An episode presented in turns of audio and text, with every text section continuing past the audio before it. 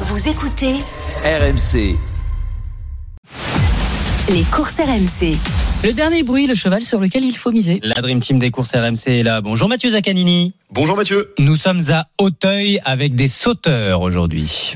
Tout à fait, on est à Auteuil, le prix Beugnot, hein, c'est euh, une épreuve handicap, hein, une épreuve donc dans laquelle euh, le poids euh, est à prendre en considération, disputée sur la distance des 3600 mètres. Ils sont donc 16 sauteurs à prendre part à cette compétition et l'épreuve est, est relativement ouverte.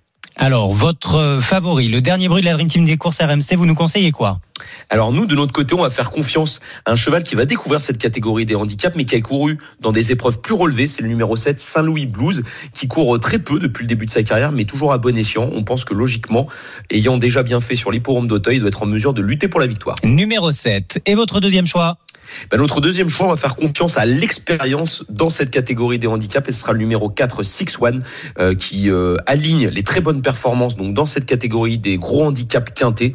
Il déçoit très rarement, il fait toujours l'arrivée. Donc à ce poids-là, il doit être encore compétitif pour au moins espérer une place dans les cinq premiers. Merci Mathieu et tous les pronostics sont à retrouver évidemment sur rmc.fr.